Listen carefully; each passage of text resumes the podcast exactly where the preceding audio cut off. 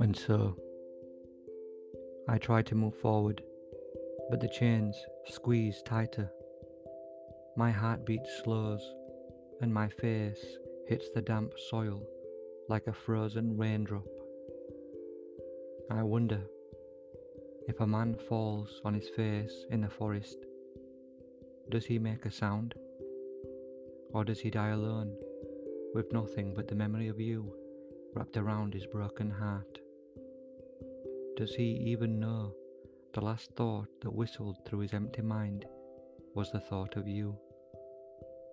And when someone finally finds him there, broken, with nothing but the insects that devour his rotting flesh as company, would they realize that he died a broken, lost, and wandering soul of a man, with only you to help him through the doors, the doors of death?